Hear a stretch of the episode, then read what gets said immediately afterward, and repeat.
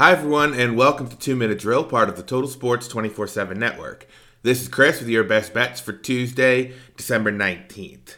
We're staying a little bit close to home today in college basketball. The game we have our eye on is a Big East tilt between Marquette and Providence. Current odds on DraftKings are Marquette minus four and a half, with the total at 145 and a half. Marquette is minus 198 on the money line. Providence is plus 164. We think this this game could go a bunch of different ways in terms of Marquette could win by 20, Providence could win by double digits or somewhere in the middle. So that is what we are staying away from. What we don't think will happen is that this will be an up and down run and gun type of affair. So what we like is the under 145 and a half. Providence has the rebounding edge in this one. They also defend the three pointer really well, and they play really well at home, as evidenced by their win over Wisconsin earlier this year.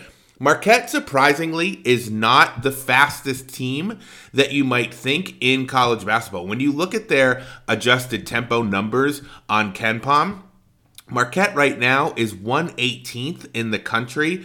Providence, a team that you think likes to muck it up and slow it down, is right there with them at 121. So we think this game is going to be a little bit slower. Again, we're not sure in terms of the result on the spread, but we definitely think this 145 and a half is too high. So our play of the day is going to be Marquette and Providence under 145 and a half. Follow us on X at Total Sports underscore 247 for more sports content this week. This has been Two Minute Drill, part of the Total Sports 24 7 network. Thanks for listening, and we'll be back tomorrow.